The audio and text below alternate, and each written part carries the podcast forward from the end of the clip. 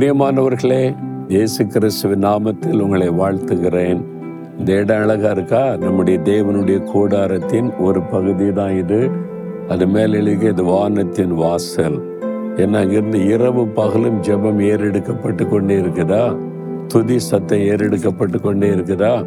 அதனால வானம் திறந்திருக்கிறது. தேவதூதில் ஏறுகிறதை இறங்குகிறதை அநேகர் தரிசிக்கிறாங்க. இது ஒரு வானத்தின் வாசல். எப்பவும் ஜெபிச்சுக்கிட்டே இருந்தா அது வந்து வானத்துக்கு வாசலாய் மாறிவிடும். உங்க வீடு கூட நீங்க இருக்கிற இடம் கூட. எப்பொழுதும் துதித்து கொண்டே ஜெபித்து கொண்டே இருங்க. பரலோகத்துக்கு உங்களுக்கு தொடர்பு இருந்துகிட்டே இருக்குமா? அதுதான் வானத்தின் வாசல். அதனால இங்க பாருங்க இப்ப கூட துதி சத்தம் கேட்குதா உங்களுக்கு? காலையில இங்க வந்து கத்தருடைய பிள்ளைகள் துதித்து ஆராதித்து கொண்டு இருக்கிறாங்க ஜெபித்து கொண்டு இருக்கிறாங்க இரவும் பகலும் துதியும் ஜெபமும் இருந்தால் அது வானத்தின் வாசலாக இருக்கும் சரி இன்னைக்கு ஆண்டவர் எனக்கு என்ன சொல்லுகிறார் அப்படின்னு நினைக்கிறீங்களா? முப்பத்தி ஏழாம் சங்கீதம் இருபத்தி ஏழாம் வசனத்தில் தீமையை விட்டு விலகி நன்மை செய் என்றென்றைக்கும் நிலைத்திருப்பாய். என் மகனே என் மகளே தீமை விட்டு விலகிரு நன்மை செய். நீ என்றென்றைக்கு நிலைத்திருப்பாய். நிலைத்திருப்பது நிறைய பேருடைய வாழ்க்கையில் பாருங்க ஆவிக்குரிய வாழ்க்கையில நிலைத்திருக்காதபடி தடுமாறிக்கொண்டே இருக்கிறவர்களை பார்த்திருக்கிறேன். வேலையில கூட ஒரு வேலையில நிலைச்சிருக்காதபடி போய்கொண்டே இருக்கிறது நிரந்தரமா நிலையான ஒரு வேலை இல்லை.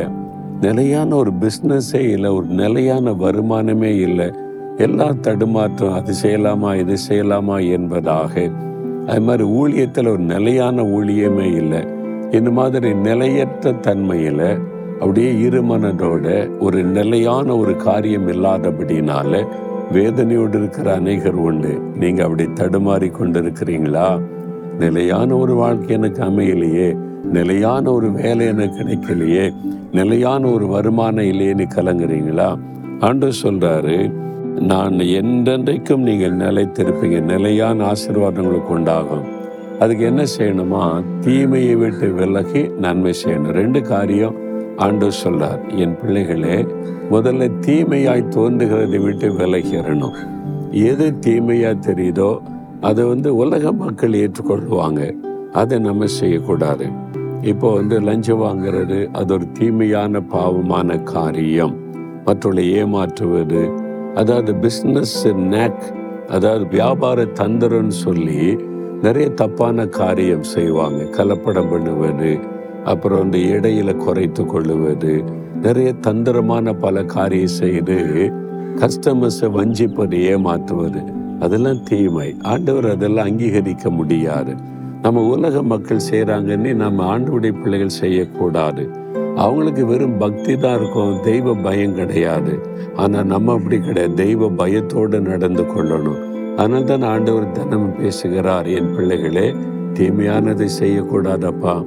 இந்த பாவம் செய்வது துணிகரமாக மற்றவர்களை ஏமாற்றுவது குடிப்பது வெறிப்பது ஏதோ ஒரு பாவ பழக்கத்துக்கு அடிமையாவது வேண்டாம். அதெல்லாம் தீமை விட்டு விலகி நன்மை செய்யணும்.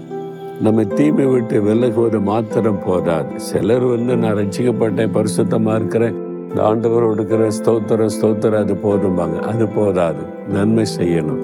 உங்களால் மற்றவங்களுக்கு நன்மை நடக்கணும்.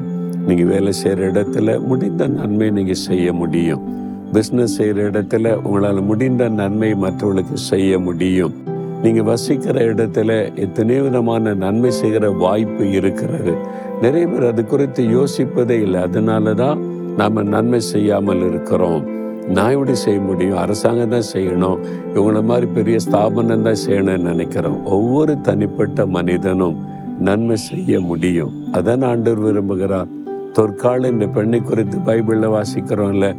அவன் பாருங்க தொற்கால் என்கிற அந்த மகள் இயேசுவை பின்பற்றினதுனால நன்மை செய்யணும்னு விதவைகளையெல்லாம் அழைத்து தையல் சொல்லி கொடுத்து அதனால் ஒரு வருமானத்தை உண்டாக்கி கொடுத்தாள். மக்களுக்கெல்லாம் சந்தோஷம். சின்ன காரியம். உங்களுக்கு என்ன தெரியுதோ அதை வைத்து மக்களுக்கு நன்மை செய்ய முடியும். தீமை விட்டு விலகணும் நன்மை செய்யணும். அப்போ உங்களுடைய காரியம் எல்லாமே நிலைத்திருக்கும் நிலையான ஆசீர்வாதம் இருக்கும். இப்போ யோசித்து பாருங்க ஏன் உங்களுக்கு நிலையான ஆசீர்வாதம் இல்லைன்னு யோசித்து பாருங்க. நான் படிச்சுக்கிட்டு தான் இருக்கேன் நான் என்ன நன்மை செய்ய முடியும்?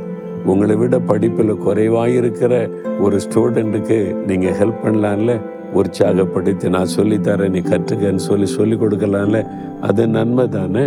அதை மாதிரி என்ன வாய்ப்பு இருக்குன்னு பார்த்து உங்களால் முடிந்த நன்மையை நீங்கள் செய்யும்போது ஆண்டோடைய உள்ள மகிழ்ச்சி அடையும். அதனால் தீமை விட்டு விலகணும் நன்மை செய்யணும். உங்கள் காரியம் நிலையான ஆசீர்வாதமாக இருக்கும். ஆண்டவரே உங்கள் பிள்ளைங்க நாங்கப்பா நாங்கள் தீமை விட்டு விலகி நன்மை செய்ய விரும்புகிறீங்க எங்களுக்கு உதவி செய்யுங்க. இந்த பிள்ளைகளுக்கும் நீங்கள் உதவி செய்யுங்க. நிலையான ஆசிர்வாதத்தை நீங்கள் வாக்கு கொடுத்தபடி உங்களுடைய பிள்ளைகளுக்கு அருளி ஆசீர்வதியும். இயேசுவின் நாமத்தில் ஜெபிக்கிறோம் பிதாவே. ஆமேன் ஆமேன்.